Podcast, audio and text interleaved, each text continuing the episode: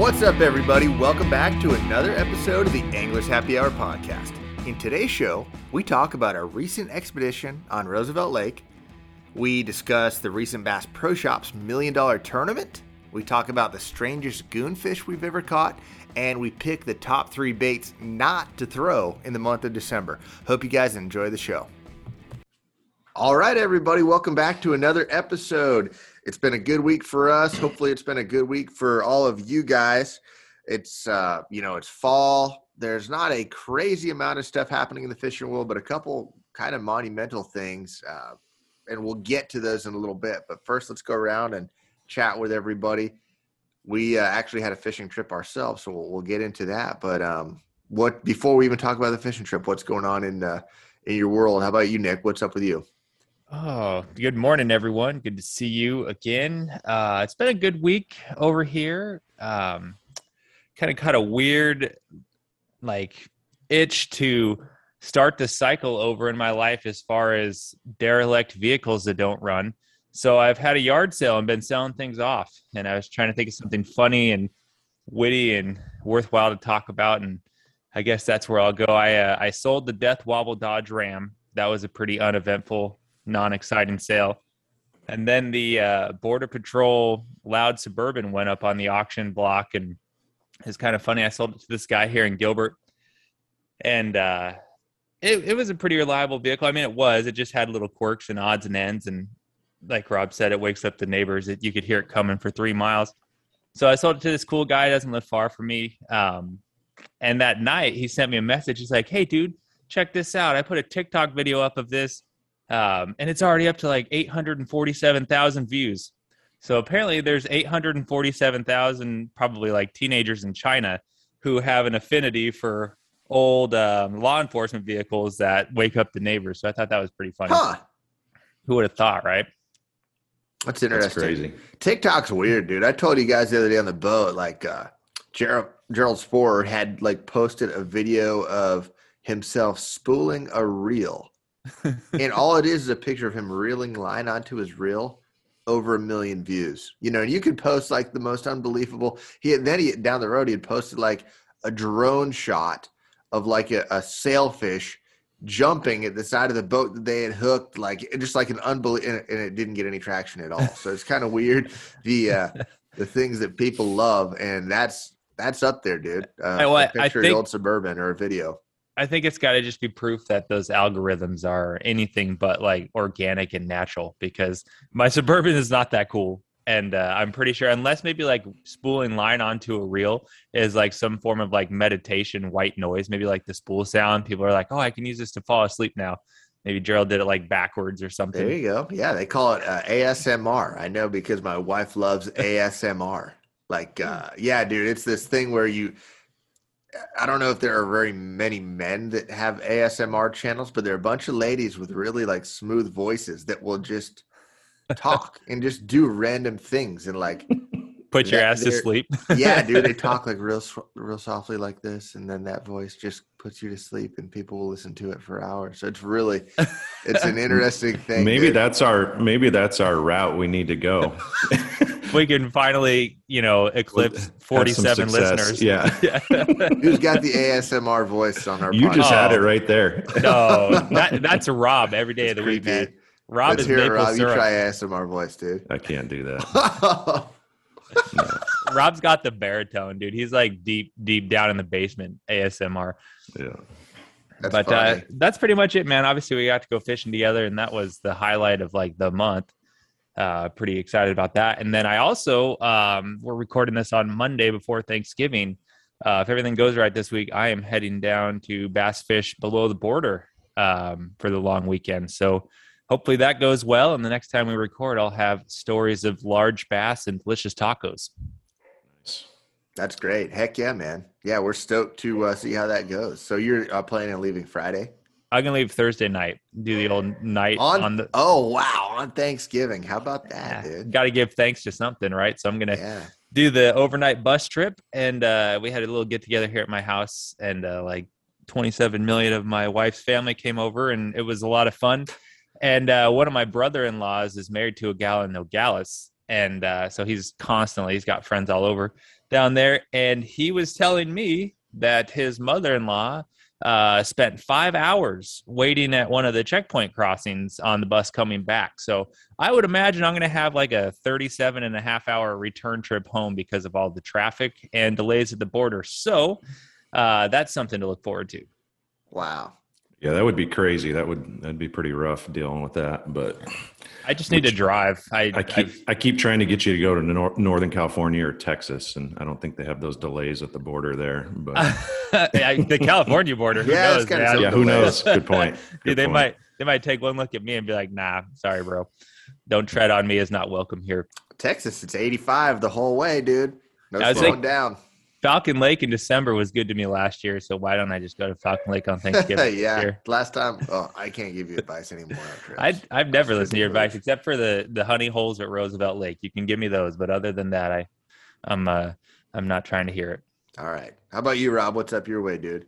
Uh, just preparing for a uh, day after Thanksgiving elk hunt that uh, our buddy Alex, uh, he and our, he and his wife have the tag. Um, It's going to be fun. It should be nice and cold. And uh, we've been scouting a bunch. Uh, last, I'm trying to think what day it was. I don't know. One day we went up, we saw like twenty-two different bulls. Um, we went up on Saturday and hiked in an area uh, and saw five bulls, one really good one. So we're seeing bulls. They're just, um, I mean, they're, they're in some, can you hear my dogs barking? Oh, yeah. yeah that's fine. On, yeah. on today. Great. Anyhow. On today's episode, Rob's dogs will be chiming in about uh, the crappy food. He buys budget dog food and they're protesting. Holy we, cow. Dogs we want like real food. food. So, anyhow. That's um, right. Keep rolling. Yeah, I'll try to keep rolling over that. But focus. So we're um, we're getting ready for that. We're leaving. Boyd's going to go with me. Um, we're going to leave the day of Thanksgiving, probably about three o'clock in the afternoon. Head up there and hopefully get it done. So hey, the thing is, me, is, can you give me a ride to the bus station on Thursday? Sure. Since you're leaving too. Perfect. Sure. You'll have to sit on the, in the back of the truck somewhere, but ah, no problem. So, so we're getting ready for that. Um, oh my goodness. I feel like I need to do something on Thanksgiving too. Now you guys are making me jealous, dude. Yeah. You need to go fishing or hunting. So it's wow. like you were gone all year, eleven and a half months out of the twelve you were on the road. You should leave on Thanksgiving. That's a typical fishing addict, dude. All right. It should stop now. Right on.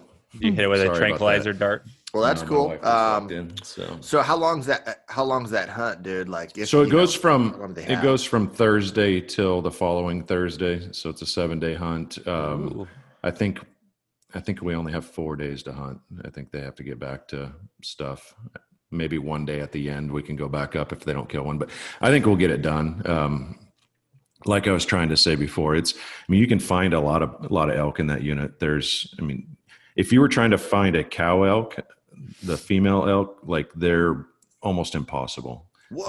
But it's the craziest thing. Like you'll put your glasses up and you'll see elk, elk, elk, everyone's a bull. It's, it's kind of cool because most units aren't like that. Wow. So it makes it, uh, makes it pretty fun. And, you know, so you see twenty bulls, but you see like three of them are shooters probably. So that's interesting. Yeah. Yeah. It's pretty cool, but they're in some deep, dark holes. I mean, some of them, if you shot them, we're going to be two days getting them out of there. So pretty gnarly, but yeah, looking forward yeah. to it. That's cool. Yeah, you were saying that they both actually had tags, but there was a good chance that only one of them would use it just because of the, the, the time that it takes and the work it takes to get them out of there. Right, exactly. And our with our game and fish, you have the opportunity to turn a tag back in if you do not want to use it, if you, you know, you can regain your points back and so it's kind of complicated, but um, yeah, that's a possibility. Alex may do that just because of the the sheer amount of work it's going to take to get one elk out. So yeah, wow, that's cool. But yeah, so looking forward to that. Um, should be a lot of fun. Heck yeah, right on, man. Well, um, how about you, you know, Josh? Yeah. We'll get into the fishing trip here, but you know, the really the other thing uh, I did that was cool this week, uh, I went, I ended up going to the hockey game, the Coyotes game on the twentieth. So Saturday night, my wife loves to watch hockey, and uh, you know, so do I. It's like it's my favorite sport outside of fishing. So um, went went to that. They played the Red Wings and the Coyotes. They this year they are in a total rebuilding phase. They sold off a lot of their assets to to get draft picks moving forward. So the team's been having a tough go this year. But um, they played the Red Wings really tough, and they actually ended up winning in overtime. So it made it an exciting game to to watch it go to overtime and um, just watch a good, hard, chippy game. So that was fun. Uh, ended up staying the night over there at Westgate, and uh, you know, oh. I, it that's the way to you know living on the East Valley. The Coyotes oh, so play far. so far across across town, so usually we'll just get a hotel and stay over there for the night. And it's cool. Ultimately, they're going to end up moving to Tempe, hopefully. Oh, just because they're having a hard time getting fans. Like that's that's one of the issues is their their st- their arena is so far out west. Uh, on the weekend, it's not that bad because you've got all the time in the world. And like us, you know, we go over there, spend the night. But on a weeknight, you almost can't even get there for puck drop with traffic and stuff like that. And then you got to drive an hour back to where you live. After you know, and, and go to work the next day, so they're going to move to Tempe. But um, hockey is such an exciting live sport. Go ahead, Nick. What's the rules in overtime in hockey? Is it sudden death, or do you play the whole period? I don't. It's, I'm not a big dude, hockey guy. You know, over the years they've changed it, just trying to make it more exciting. And and you know, during the regular season they can't be like having two. Uh, you know, be playing for an hour in overtime, right? In the playoffs they keep it just standard format and they keep rolling, and you'll see some games go two, three overtimes and it's nuts. But um, they won the game over in regular season. So they go three on three, which opens oh. up the ice, you know, so they put, they put their best, you know, skilled players out there, their fastest players out there right off the bat. And uh, it's just scoring chance in one end and straight down to the other ice, scoring chance on the other, and and you get five minutes of that, and, and oftentimes it doesn't last the five minutes. And then if if if if no one happens to score, they go into a shootout. Oh, and each team gets to send three shooters, and um, if that's dreadlocked, they just keep sending shooters. But in this case, the Coyotes actually won like thirty seconds into overtime, like uh, straight down to the other end and scored. So oh, that's anyway, cool. Yeah, yeah, it was fun. Um, and then other than that, our fishing trip, you know, uh, we, w- the three of us went up to Roosevelt, actually had a uh, guide trip Tuesday, had a great day of fishing. We were going to go to a different lake, the three of us, but the fishing was so good. We decided to go back up to Roosevelt, and uh, had a great day, guys. Um, we caught, it wasn't quite as crazy of uh, a bite as Tuesday, but I think we caught, I don't know, how many how many fish, Rob? I'll let you you call it the fish amount since you're raising your hand. I have a question first. Yeah. Was it your birthday that day?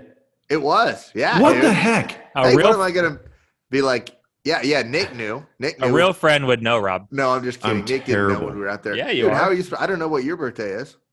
You don't? Oh, it's no. January sixteenth. You didn't know that, Josh? Jeez, I'm the only friend here. Oh, I feel so bad, dude. That's terrible. I'm going to start advertising next time my whole birthday week. There you do it. You're going to have like a like a itinerary for the whole week party. So anyhow, happy birthday. Sorry about Thanks, that. How dude. old yeah. are you? Uh, thirty-three. All right. Yeah. So I think we caught about as many bass as I am old. I think we caught close to fifty bass. So. See, I missed your fiftieth birthday. Yeah, everybody did, though. You weren't at that party. That's right, Josh. It was fun.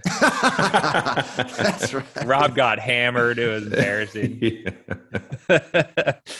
Hilarious. That's fun. Uh, dude, right. I mean, the cool thing about that was we caught him on spoons like we had talked about in the last couple episodes. And, uh, dude, we just caught everything, right? Like, we caught obviously a lot of bass, and that's what we're after. But it's just fun to catch some random fish, yellow bass, um, what else do we catch? We caught channel crappie, catfish, flathead crappie. catfish, yeah, white uh, white crappie. White crappie. I'll Dude, tell you, you what. Just, let's go over that a little bit. That was out of control. It still is out of control. There's still a lot of traction going on. That talk about like, and I almost let in, you know, opened up with that, but I figured suburban TikTok videos are far less interesting, so we'd save the the squeeze of the juice for later. But uh, yeah, you know, I've I've captured many, many large fish in my long, illustrious career spanning freshwater, saltwater, brackish water, dry water. And, uh, you know, side, you know, foul hooking a gizzard shad right through the anal vent in fifty-five feet of water is the hardest fight I've ever encountered. You know, there's just nothing else like it. And a seven inch gizzard shad swimming sideways up from that is a hell of a pull. But thought that we could have a little fun with that. And uh, I took one for the team and and fondled that gizzard shad and ruined my gloves two seconds into the day. They it was still a slimy sucker, wasn't it? Oh, dude. I washed them and they still smell wow. like an old, like an old aquarium. Those are almost trash, but I'm going to hold on to them because now I like them more. But I thought I'd have some fun. And I put a post up on the internet with some ridiculous captions saying that I had thoroughly caught all the black crappie out of Roosevelt Lake and decided to switch over to white crappie and was having pretty good success so far. And, you know, it was like sixty-six percent of people were like, okay, this guy's an idiot. And clearly he's joking because the picture was ridiculous too, man. Like I have like a face, like I'm constipated. You know, your like, face, you look serious, dude. Like I, it sold it, right? That was good. Yeah, and you took a great perfect. picture. Don't let people say you're, you're not welcome. a great photographer. But uh, the other thirty-three percent of people went like, some were like gentle and nice, like, hey, bro, sorry to break it to you. That's a gizzard shad. And other people were like, you're the dumbest mother effer on the planet. Like, who would think such a thing? And, you know, in true rational redneck style, you have to fan the flames ever so delicately to keep Never it. Never broke character. Got to keep a rager raging. And uh, she's she's down to like a two pallet fire. At one point, I think we had about ten pallets on that fire, and it was glorious. That was fun. I'm, I'm surprised it, it never got taken down, dude, but it was it was I was yeah, wondering good. that too. Did it get to that point where it should have? Uh, I didn't follow it. At moments. Well, I, yeah, yeah, I mean it was just like it was on the edge. It was on the edge, but um anyways, I'm always it, I'm always afraid when you troll too hard that like I'm not, you know, built like very big for physically protecting myself. So I never want someone to get so mad that they're going to like show up and come to fisticuffs because that wouldn't end well for me. So there's always a thin line between like going too far and not far enough. And I've never figured that out in life. But one guy, dude, screenshotted what Google images of gizzard shad were. And it just goes to show that like Wikipedia and Google can be so good and then be so bad because, dude, like the nine pictures of quote unquote gizzard shad he shared, like seven of them have a big black dot behind the gills. I'm like, oh, that's kind of a threadfin shad, but that's okay. Who's taking score, right? It was classic, yeah, yeah, and, and of course, you know, Nick, Nick had, had mentioned like, yeah, see, see, dude, there's no black dot, so I told you it was a white crappie.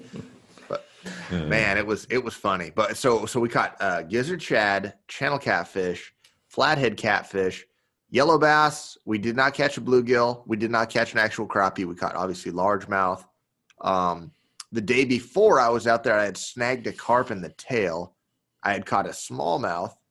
That's like seven species of fish, which is wild because on a typical day of bass fishing, you might you might catch one goonfish or something like that. But to have all the bass, all the fish in the lake at the same depth in the same area, eating the same thing is just really interesting, man. And it just doesn't happen all year long like that. For some weird reason, I think it's um, like when you find a good spoon vertical jigging type area, that's what happens. I mean, think about it.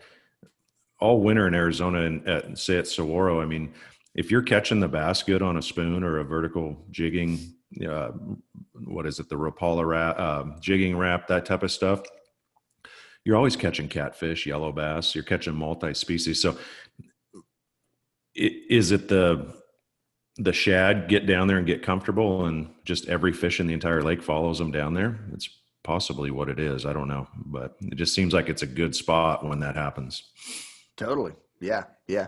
It would be wild. We, we were talking about aqua views out there, you know, but it'd be wild to drop it down there and see it. And the electronics are so good now. I mean, those fish are uncatchable without the electronics. And, and every year it seems like we're catching more and more and staying on the fish longer and longer because we're learning the electronics better.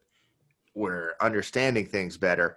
But it would be wild to just see the percentages and what is down there. Like, you know, on that day, Tuesday, dude, we caught, we caught so many bass, but we caught six big catfish. I mean, that's a lot of catfish to catch on artificials on a bass fishing trip. And it was like, how many of these suckers are down there, dude? How many, how many of these catfish are down in this spot? twenty, you know, and I just couldn't, I couldn't visualize. You can, to me anyways, I could visualize five hundred bass laying down there. but it was just weird to me to think there might be twenty catfish in one place down there, like a big school of, like, I don't even, wouldn't call it a school, but just a lot of, lot of them in the area. Just kind of weird. Yeah. It'd be and, cool to see what actually is down there and how they're intermingling and what they're doing, you know, if yeah. the, if the catfish are using the bass to, like, are they eating their scraps? Are they, or is it vice versa? Are the catfish going through, pushing the shad, and the bass are eating off of them, you know, and just how they work together. They yeah, have to work yeah. together. Are they just point, grouped you know? up in the same school or what? Yeah. Like, like you'd catch a cat, like, so you'd be reeling up your fish, you know, typically bass, and the whole school would, would swim up and look at it. I posted a video of it on Instagram, and that happened like every fish. But even when you'd catch a catfish, the school of bass would, would swim up and look at it. You'd see them on the, on the sonar. So they were totally feeding together. Yeah, I, that's pretty cool. My preschool brain also then goes to like the dialogue down there where like, they're probably hating on each other, right? They're like, hey, what are you doing here, asshole? Like, get out of here. You're not supposed to be here. Right. And then it's like, what you going to do about it? Like, I'm thirty pounds, bitch. You know, it's probably like this awesome dialogue down there where like, they're like competitive and, hey, you get off my rock. Like, I just want to believe that fish aren't friendly to each other. You sure they don't get in line if you're going to go there? Like catfish bass, catfish bass, yellow bass, catfish bass. I guess it depends on who they elected as Roosevelt president down there and how much equal opportunity gets distributed. But I want to believe it's like anarchy and there's like, it's like, you know, like apocalyptic style. And like the flatheads are like the kings of the flat and fifty feet of water, and they get to decide what happens. Probably right. Yeah, that's, awesome. That's my guess. Boy, we went off on a tangent, didn't we? Yeah. But it was it was fun, man. We had a blast, and uh, hopefully we'll get out to do it, uh, you know, uh, several more times, uh, you know, over the next month or two while the fish are doing that. And the, the fish are probably going to be doing that, typically, if it's like any other year, for another month and a half. And you get to January, that spoon bite really slows down, and you start doing other stuff. But uh, hopefully we have a, a few more really fun days like that. Dude, go ahead, Nick. I, I apologize, and you guys have a better memory than I do. Uh, have we gone through the spooning? We did a couple episodes ago, right? Kind of. Just yeah, like we kind of talked tact- about it yeah. a lot in one of the episodes, and then a decent little bit in another one. So we, we won't dive too much more into it, but basically everything we talked about worked. So what, that's Man. that's uh, not doesn't always happen, but you know exactly what we had talked about is kind of what we did, and uh, it was it actually worked out for us the last couple of times in the water, so that was good. But have you guys ever caught any any other? Before we move off the goonfish, have you ever caught one that really surprised you? Like, what's the wildest goonfish you guys, and not when I say goonfish, I mean non-bass. What's so, the wildest one you've caught? Go ahead, Rob. The craziest one I caught was, um, I mean, I haven't fished many tournaments in the last fifteen years or so, but uh, I was fishing a Bass Nation, I think it was at Apache, maybe, I don't know, five, six years ago. Literally my first cast, I caught like a four and a half. pound largemouth. Um, and I mean, there was quality fish biting, and I expected them to be, you know, all pretty good fish. And anyhow, I come into this little, it was pre-spawn spawn. I, yeah. Pre-spawn spawn type bite.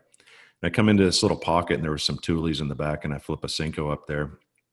It doesn't hit the bottom, and I set the hook, and I'm like, I look at my partner, I'm like, this is a giant, get the net. And it was a buffalo. That's a buffalo carp, and it was like probably ten, twelve, maybe. It was giant, and I was so convinced that it was a big largemouth, and obviously it wasn't. It's so. You don't expect to catch a bunch of that flipping, dude. Nope nope.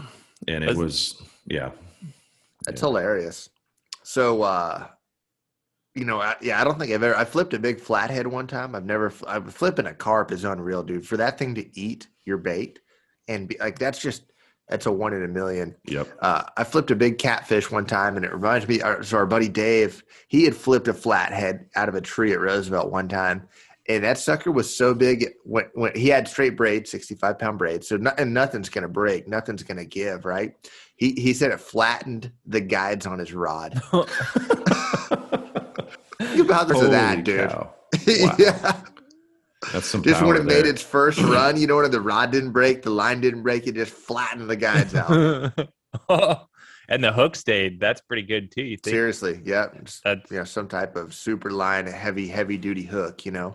Yeah, I. Uh, that's funny you say buffalo too. I was going to go there too. Um, what one that can be disheartening though is a big striper. too, right? That that happened to me at Havasu years ago too on a jerkbait for like a few seconds. I was like, yeah, like this is going to be what I need. And then it was like an eight pound striper. Yeah, at Havasu, you don't catch the, I mean, you can go target them there, but it's not like Meade where you're catching them consistently. They catch it. I could see it, it being dis- extra disappointed at Havasu just because it's rare enough. I don't catch a lot of striper on that lake. It was down, yeah, it was down towards the dam, and it was just on a jerkbait over a long point. And I was like, oh, this is going to be epic. And it was Big fun. Smally. Yep. Yep. Dang. Well, uh, that's, that's, uh, that's cool. For me, I think a sturgeon, dude. That I, I might have talked about on this podcast before, but I, I've caught a couple sturgeon, yeah. But uh, I caught one on a shaky head in the mouth at, well, they've all been in the mouth, I guess, the handful that I've hooked, but at Lake Winnebago. And this thing was absolutely massive. And I, I tried to get a video of it. I got like a halfway decent video, but it didn't really – to me, it didn't do a good job of showing how big the fish was. I, I swear it was five feet long, and I posted it on Instagram, and I had some haters saying that ain't no five footer, blah, blah. But I'm telling you, it was a five footer, dude. It was damn close. Um, and then apparently afterwards, I found out there are so many sturgeon in there that people in the wintertime will drill holes in the ice and spear them. They wait. There are so many you can sit there with a spear and wait for one to go under your hole and stab it. That's crazy, isn't it? Yeah, that's a thing. They do that with pike up there too. Really? Oh yeah. The scary thing is, is the size of hole they have, like you could fall through it pretty easily. And mm. I, I think waiting for something to swim underneath you to spear it is more like a drinking game. So could, yeah. So then I you're mean, really apt to yeah, fall in. Yeah. It could be interesting. What kind of hole do they drill? Is it round or square? I think it's a big square hole. They cut it with a chainsaw, okay. But I could be wrong. Yeah. Um, and the spears are like, if I remember right, they're super heavy, like rods, like just imagine like a one or two inch diameter rod that's solid steel with a pitchfork on the end of it. So imagine how heavy that thing is. It's a pitchfork at the end too, dude. Well, how like crazy. a, yeah, some, yeah, some kind it. of, yeah, some kind of fork that with barbs on it. Wow. Yeah. You know what I think? Literally just drop it. When I think of all the accomplishments we've done as a species, chainsawing rectangles in the ice and then dropping spears on large animals is awesome. Like we really have, we've done it. I'm down. It sounds, that sounds terrible, but I'm not going to knock it till I try it. Just like I, anything. Maybe it's really fun, dude. I, I that's know. what I'm saying. But, I'm down. Someone invite us. If anyone that listens to this does that, please yeah. invite they, me in. I think they use decoys and everything. If I remember right. Yes. Whoa. Seriously. That's yeah, crazy. We need it. It'd be cool to get someone on, and someone from the Midwest would be, if someone has some experience, hit us up and we'd love to yeah, talk to you about that's it. That's actually that would a really be, good thought. Yeah. Yeah. If yeah. I want to know sphered. what, uh, what it's all about. So there we go. Talking about stuff we know nothing about, but think we did we, it. Yeah. We did it very well though. I would give there us a seven point two out of ten on that. Yeah. If you guys have any more questions about that, we'll be happy to answer. Yeah. Correct. Yeah, the uh, highlight of our trip was burritos. I'm just going to throw that on a random tangent. That was yeah. never lets it down.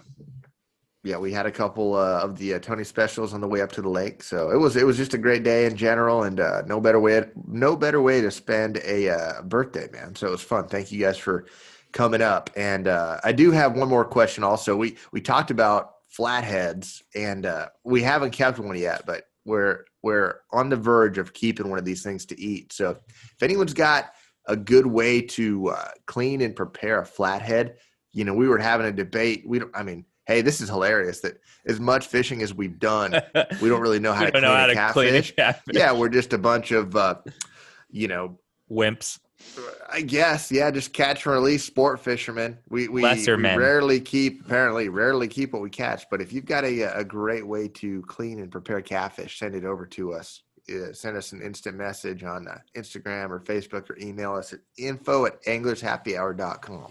Dude, I don't know why this popped in my head, and it's going to be flat and you'll be like, I don't remember. But didn't one of you guys have a guide client like a million years ago that wanted to keep fish, and they like started out by just like randomly cutting the tail off of it because they didn't know how to clean it? Is this somebody else or is this huh. one of you guys? Oh, who cut I mean, the tail? Dude, it's ringing a bell.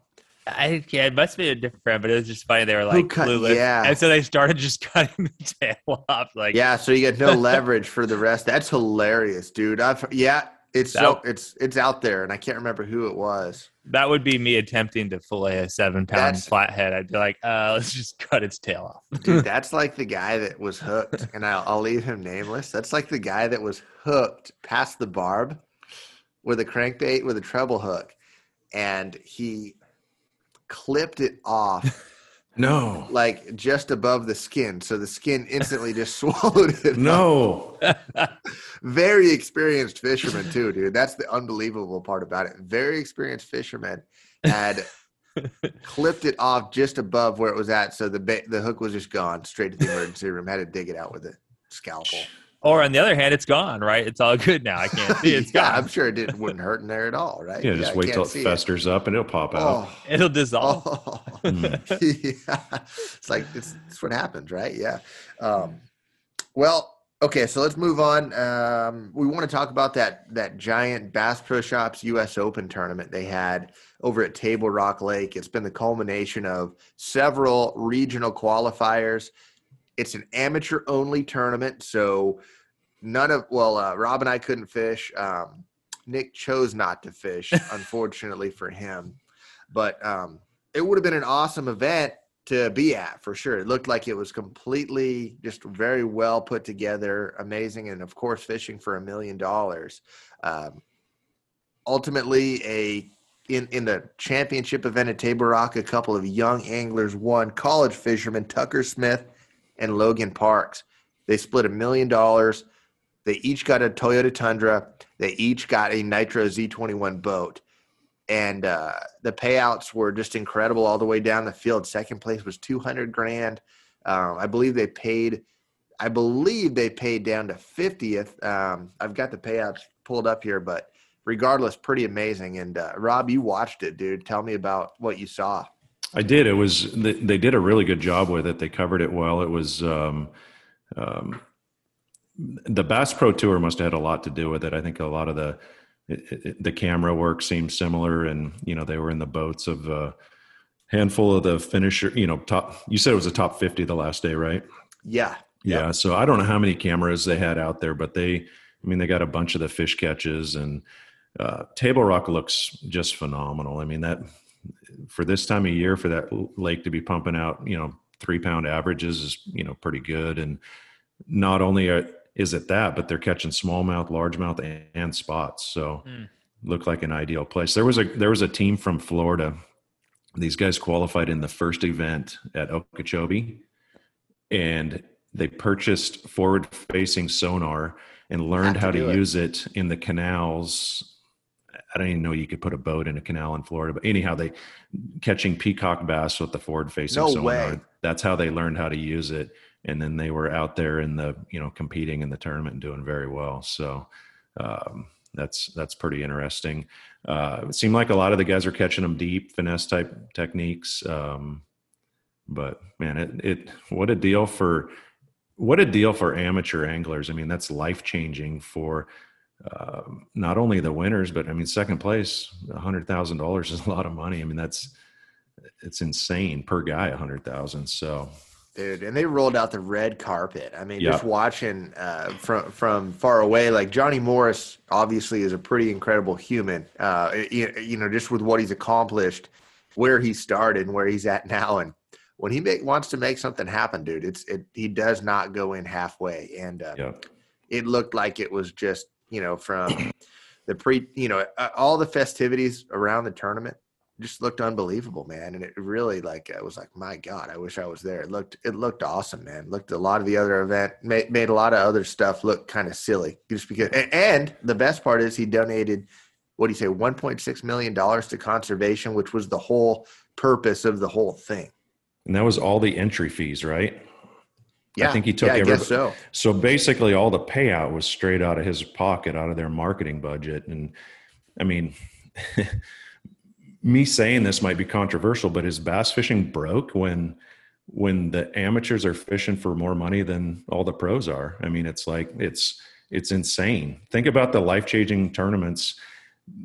Just recently, there's been, you know, this deal, these guys completely life-changing. Um, And then the Bass Federation, that's another amateur tournament. I mean, those guys are fishing for, uh, what do you call that? Uh, fishing for the dream or living basically the dream. A that you know, it, it, over at F L W and M L F they call the living the dream package their mm-hmm. version of it. So I mean, but just similar, like basically a free ride. Dang, yeah, it, free I mean, ride. They're not making the cash, but they're making. I mean, that's an opportunity of a lifetime to fish yeah. for, you know, fish in the elites. Um, Maddie Wong from California won that. Uh, probably one of the most interest, interesting points of that is he won it out of a thirty-two year old bass boat. That's pretty cool. That's very with, cool. With junk electronics. I mean, like, it's not like he had an old boat all fixed up. It was just like, so an old boat. yeah. Yeah. That's pretty rad. So, but I don't know. I mean, I'm, I don't want to stir stuff up, but think about these amateurs are fishing for that type of money. It's insane. So it's cool to have opportunity like that for sure. It is. And, uh, the, I guess the, the other thing is they are, So to, to repeat a win in that deal would almost be impossible, because think of the sheer numbers of people that are going to fish for that million dollars, right? There's what, six qualifying events with two hundred fifty per event. I mean, it takes, it's pretty hard to whittle down to that number one yeah. spot, which you weren't even guaranteed to get into because there was so much demand to get into those tournaments. They were capped at two fifty. So it was yeah. drawing to get into the qualifier.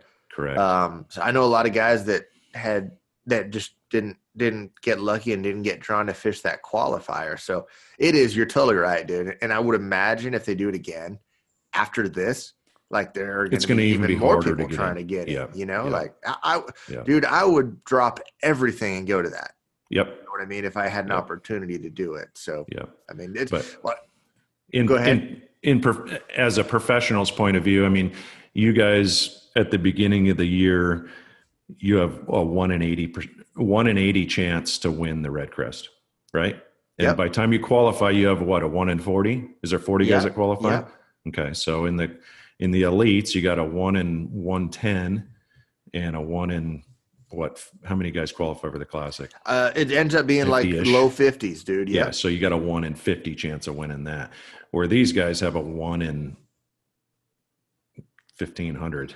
You know yeah. what I mean? I'll tell you like, what, though, I will say this. And a buddy had mentioned this to me a year ago when this tournament was first mentioned, was like, he's like, where in life do you have a, uh, can you gamble and have a one in whatever chance at a million dollars? When are your odds right. ever better sure. to win a million dollars? Like there's no other type of gambling, at least where you have that type of odds for a million that, that we could think of anyways. And I could be totally off base with yep. it, but, uh, yeah, know, good it's, point. It's not What's good cool odds, too is, but it's a million dollars. So the guys that won literally qualified in Bull Shoals, which, which was the last-minute qualifier. Um, what, uh, two days prior to this event starting, maybe one day prior, because they won that or finished thirteenth in that one, qualified, and had one day to practice on Table Rock. And they Rock. found them, dude. And they whacked them thirteen pounds each qualifying day, and the last day they had sixteen something. So. Pretty, pretty cool. Yep. I, I mean, dude, there was no doubt going into that actual event that it was going to be one on forward fishing sonar, someone looking at live scope, catching fish that are on bait. That's like, that's such, that lake is so westerny as far as like the fish getting yep. offshore, getting on bait like that. And I've seen it a handful of times myself. And um, what was interesting too was like, their bag was the, the, the fish they were holding up at the end of the day, there were three spots and one smallie. Yeah. And just fat as could be, just yeah. fat as could be, Un- unbelievable. It, it it was. Uh, I'm I'm sure they had a, just a banner day of fishing to uh, get up to it the weight they did. Do you know what college they go to? I don't know. I know they're from Alabama, but I do not know the school. Okay, so I mean, obviously, if they're in college on a fishing team, they have aspirations to be professional anglers. I mean, look at this. Oh yeah. Look at this like injection of enthusiasm. I mean, yeah. Well, I mean, there's. They just have a shot now. That's pretty cool. Yeah. They just, you know, if they didn't already have all the means to do it, now they yep. do. I mean, yeah. which they probably already did by the sounds of it. They sound like really legit fishermen um, but, that were kind of on their way. But now, dude, they got no excuse. Like, right. here, but go think, try it for five years. Yeah. I mean, think about it. You're a college guy. You're probably scraping the money away, scraping the money to go fish the qualifier, right? I mean, that's no doubt five hundred bucks a guy an entry and who knows what an expense is. And, you know, they go do that. I, I think finishing thirteenth, that probably, I don't know what they made, but it probably paid for their their next tournament at, as far as, you know, expenses and stuff covered all Probably that. So, so um, at that point they're zero, and then they go there and win a million bucks. Pretty cool. Dude, uh, Skeet had told me a long time ago, like, you don't have to win every tournament. You just have to win the right tournaments at the right time. And you're totally right. I mean, they had a conversation formula. on Bass Talk Live about young guys coming in and when their wins were, and a lot of them, a lot of the big names had wins early. And then I believe Matt brought you up, Josh, and talked about how you were one that got in there and stuck it out. And it took you, what year did you win in eighteen? And you had six years. So six years in, I mean, you survived. You're one of the few that survived without a big win. Um, so, but yeah, but it, it just, I mean, it is, dude, it's because you, and, and I mean, winning, winning a tournament's one thing, but even just winning money, like is like, yeah. uh, and you look back at probably, yeah, any guy that started from scratch In, in in this sport, like, yeah, you do, whether it's you you had a high finish and won enough money to keep, and that's really what it is, you just win enough to keep going, win enough to keep going. And then on on that extreme level, when you do, you win a national tournament, and and, and you gain that attention. But every, every pretty much you could look at any any guy and, and be like, that was that guy's breakthrough moment for sure. Yeah. And yeah. obviously for these kids, that's a, there's no bigger example of it than this. Like, yeah, it's incredible. I'm talking about winning twenty grand at once. Now these guys are talking about, yeah, I mean, they won a million dollars. So, well, it's like they won five elite events or five Bass Pro Tour ridiculous. events. Ridiculous. Yeah. That's a, that's a, that's a, almost a Hall of Fame career. Yeah. You know? Yeah. Yeah. Wow. Um, well, that's cool. So Some uh, are you guys ready to move on off that? Do you have anything else from that I, tournament? Go ahead, I just Nick. am curious. What I, I know, Josh, you fished that part of the country a lot over your career. Rob, have you fished Table Rock, Bull Shoals, that stuff very much? I've fished Table Rock, I think, three times. I fished it um, twice, and so we used to have a circuit out here called Wild West Bass, and it was not the current Wild West Bass; it was the defunct one back the in the day. O G. Yep, and it was a team event, and they would have a flyaway event. So. Um, you would qualify for the flyaway. They'd put you on a plane, send you to Springfield, Missouri. Uh, we would tour Bass Pro Shops. And that was when that was the only Bass Pro Shops. Nice. Um, that's how old you are. That's how old I am. And then we would, uh, wait, that was tour- before the website too.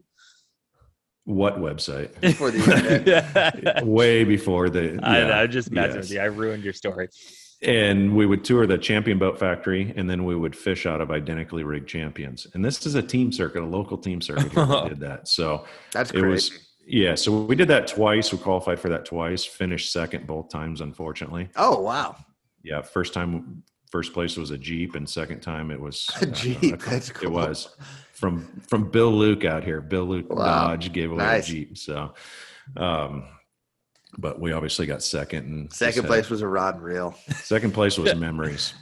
That is a cool uh, memory, dude. I mean, that's yeah. an awesome experience, man. It was cool. And uh, uh, I don't know if we talked about it, but do you remember Freddie Joe Nunn? He just passed away. Mm-mm. Um, he just passed away a couple, I don't, a month ago in October, I think. He was a eleven or twelve year uh, N F L player, played for the Cardinals. Oh, uh, dude loved to fish. That's, I mean, he was just a bass fisherman to heart. That's what he wanted to do. And uh, he qualified one of the years we went. So great memories hanging out with Freddie. Oh. And um, yeah, just sad. And I, I literally was watching a Cardinals game two weeks ago, and one of the guys uh, scored a touchdown and, or sack. I think he sacked someone, and held up his jersey, and had rest in peace. Uh, oh, wow. Oh, that's, that's how cool. I, yeah, it's sad, but that's, um, I got off track there a little bit, but the, the third time I was there, um, no, that wasn't. Oh yeah. It was a, it was some tournament to do with nitro back in the day when I ran nitros. Um, and it was like this time of year, the weather was terrible and I didn't fare so well, but uh. So, if I had, if I, oh, okay, sorry, I want to hear your funny story. If I had to guess what you used in the nineteen seventy-one flyaway event on Table Rock Lake, I'm going to guess it was an original Smithwick Rogue that was like thirteen inches long. Is that what you were catching them on? You're wrong. We caught them on uh, Carolina rigged lizard, Zoom lizards. Okay, there we go. And a fat free shad. So, ooh, nice. Yeah, we had a pretty good. We had or I was fishing good, up the jams. It sounds like we were, we were. Yep. So that was it was fun. Um, funny story coming home from Table Rock. The one time we were at Big Cedar Lodge. That's where we launched, and the tournament went out of. And it was so cold and nasty. I, my dad came out to drive and hang out, which was really cool. And he backed the trailer in. I load the boat up on the trailer. And I told him to go. We run up the ramp and it's raining, and I go to the back of the boat, tie the boat down, and we get to Amarillo, Texas, and realized I hadn't tied the front of the boat down. Oh, nice. It's like two feet back on the trailer. Oh, it slid. Holy oh, yes. cow. So what did you do? Did you did you winch it up, or you have to go find water, man? No, so I I just latched the front strap. To the trailer? A, well, yeah, I would. I mean, I just hooked the front strap oh, okay. up and uh-huh. occasionally would hit my brakes as hard as I could to get it to inch forward all the and way. And it did. Uh, I mean, not all the way, but. Holy crap, dude. What a ding dong, huh? It was That's like, hilarious. It yeah. slid. I love how, yeah, it had to have been sliding the whole time, and he just oh, yeah. noticed it there. That's yep. hilarious. Dude, I'll tell you, uh, I'm not the world's best at checking my rig either. You know, like uh, sometimes when I'm just rolling, you know, and I've knock on wood, I've been really lucky. I've had no issues with bearings or anything for, for years, but I'll just be like, I'll look back there. I'll be getting gas from my twentieth gas stop through, you know, a trip cross country. And I'll be like, if there's problems, I don't even want to know about it. I'm just, yeah, going. just I'm going to the gas station. Just get as far as you can. Right.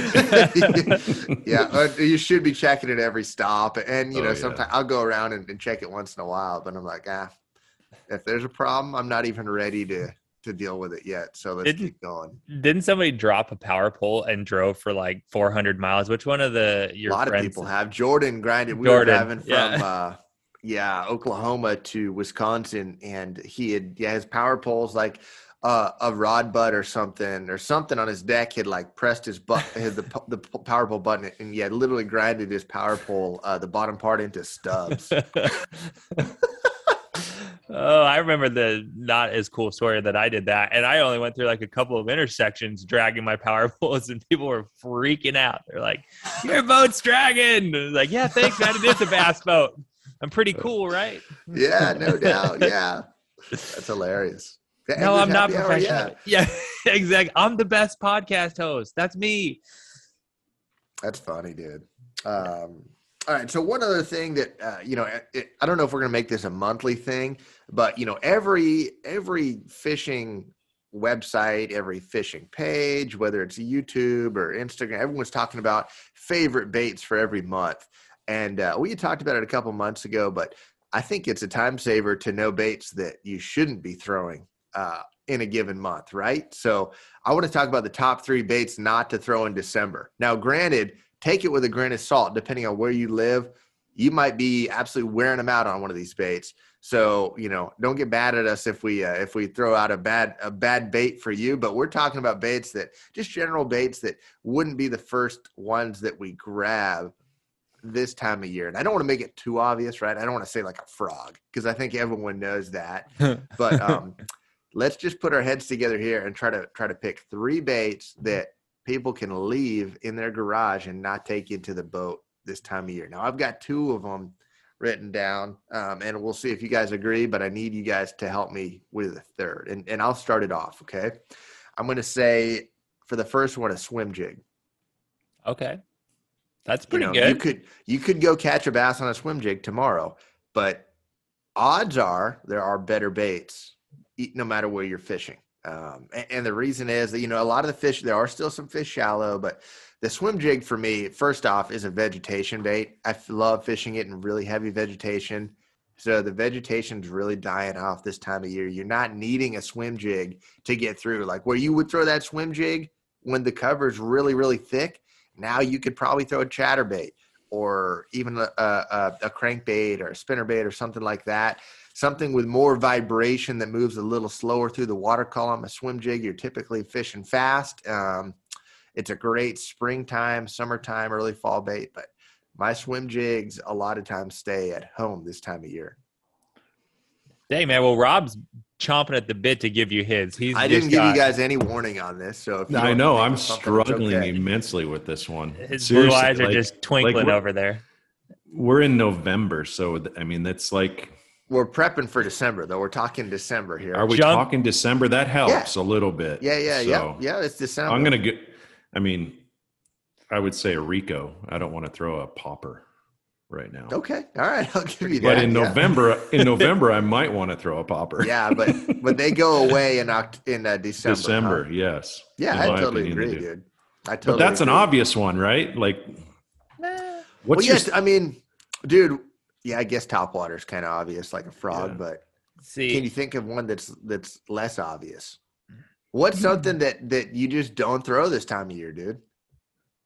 Man. Well, it's easy for me, you know, because I'm a full-on con- converted disciple of big bass only. You know, I only throw big baits. So when I go to the lake, man, I got one rod. Everything I throw is at least fourteen inches long. You won't catch me with a spinning rod and a drop shot. That never comes on the boat. I'm I'm committed. It's a lifestyle. So it's an Whatever. easy one for me. So Nick's like every, basically everything. Yeah, that's right. Unless it's made out of, you know, wood or whatever fancy words for plastic they use now, injected plastic, and it's not fourteen inches long, I don't throw it. You know? I'll give you another one. ten inch worm. Oh, great call. That's a great one. Yes. That's I just because you don't know how to use it properly. Yeah. No. Yeah, I, I'm on it. that bite.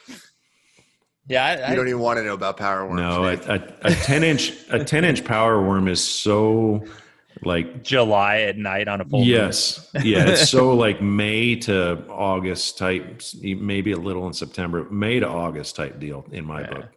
I agree, yep. Josh. Good call. So you're going more compact this time of year. Not that you need to use a small bait, but like a jig is just going to be better. That the the fish, when it gets cold, the, the reason that big worm works so well in the summer is it's got that swimming action, so it it it somewhat will make the fish react. The fish want a big meal that time of year. Um, this time of year, they're getting, they're still on shad, but that, that big swimming profile is just not the deal. You're better off throwing something a little bit more compact. So yeah, I'll, I'll, I'll even go, go from a, from a five inch swimming tail robo worm to a straight tail this time of year. You know, in the summertime, I'll throw that. Sometimes I'll throw a little curly tail. So you're getting off that curly tail. Yeah, I'll just get away from that once it cools off and just go to a, you know, four and a half or a six inch straight tail. I, and that's probably more in my head than it is anything, but I don't, I don't know. I think that's pretty common though. Yeah. I yeah. think a lot of people think that way. I do too, man. Uh, another one I have is a, a weightless wacky rig. It's a good call. That's, yep. that's a total, I mean, you could catch them on it. Same thing. Like you could, you could go catch a bass on it tomorrow, but there just are better ways to catch them. In my opinion, the fish are, you know, you might, if you had a nail weighted wacky rig, that might be a little different. Like an eco rig might be, a, it is a good bait this time of year, but just a weightless wacky rig. Th- those would be my top three: swim jig, ten inch worm, and a weightless wacky rig. Uh, leave them at home, throw something different. Yeah, you pretty much killed that. I came up with nothing, but I agree with you. one hundred percent. Well, I didn't give you any time to, to next. Okay, January, be ready. Okay. It's spoiler. It's just December to be continued. Yeah, exactly. Good yeah. point, dude. Yeah, that's funny. funny. Yeah, maybe it should be a quarterly thing. Quarterly. Right? Okay. Yeah. yeah, yeah. There you go. All right, be ready in March. I think it's funny too how like every, you're exactly right with like okay, don't throw the ten inch worm. We want smaller profile, so on and so forth. And then the best part about fishing, I don't know if all fishing, but bass fishing is like, sometimes like then you could go the exact opposite. Cause you think of like, what's a great thing to throw in December, and an Alabama rig, which is like the most cartoonishly massive, flashy, like semi truck with, you know, stacks going through the water column. It's just hard to explain, right? And like my it explanation on why it doesn't work that No, good. But it makes sense, like, right? Maybe those fish are positioned like, you know, chunk rock, deep bank, eating crayfish, not wanting to move a lot. I don't know. Like, what would you? Well, and that's just, it just depends on everywhere, right? So like the situation is like, a, yeah, yeah, I, can't, I shouldn't say that you don't want a bait that's going to make, that's going to have a swimming action. You're right. Cause that's what an Alabama rig is, but it's just a different deal. And it's, it's hard to yeah. explain, but, um, you know, uh, That's Makes just, it fun. Those are my right. three baits, and uh, I'm not I'm not going to be throwing them this time of year. Well, I'm going to sneak over there and tie them on your rod, and then hopefully you're not paying attention. And you're like, what? This isn't a football jig. This is a twelve inch jelly worm. Who tied this on? That's funny. Um, but, yeah, other than that, um, One other interesting thing, a gentleman, I got caught this off uh, Best on Tour, a gentleman by the name of Bill Schultz. Um, he caught twenty-five thousand smallmouth bass in twenty twenty-one. Uh, I mean, pretty good for him. Is that decent? Is that good? And uh, now I, I have no idea where my notes are for this. I thought twenty-five thousand. Let's see. Yeah, I'm pulling it up, dude. Let's see here. Um, come on. Now, now we're in trouble.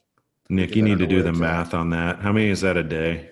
All right. So if he caught a hundred a day, that'd be thirty-five thousand, right? So the homie was whacking like a hundred every couple of days. Let's see. I, and my apologies, because I think this is actually Bass Blaster. Let's see. Here it is. I'm, I'm such an idiot. See, there we go. It's twenty-five hundred. There we go. Okay. Uh, okay. twenty-five thousand is better, dude. Stick with the original, because poor yeah. we, we just ruined that guy's thunder, because twenty-five hundred is amazing. But let's see here. Uh, okay, so he started keeping track in nineteen ninety-four, and he's caught twenty-five thousand since then. Gotcha. Okay. Now he's up to actually twenty-seven thousand. So that's interesting, man. Uh, we can't, we can't even keep track in a day. We can't keep track of how many f- fish we catch in a day. Like I literally never, in a tournament, it's a little different, I guess, but um, I don't know if I've caught seven or nine after a day of fishing, even small numbers like that. Never mind when you get into big number days. So props to that guy for, he must like, be like an engineer or something like that yeah. to have that type of mind to want to count the exact amount of fish. Yeah, we're the we're the ding dongs that people go, how'd you do it? Oh, I think I caught, I don't know, six or eight bass. Like, how do oh. you not know six or eight, right?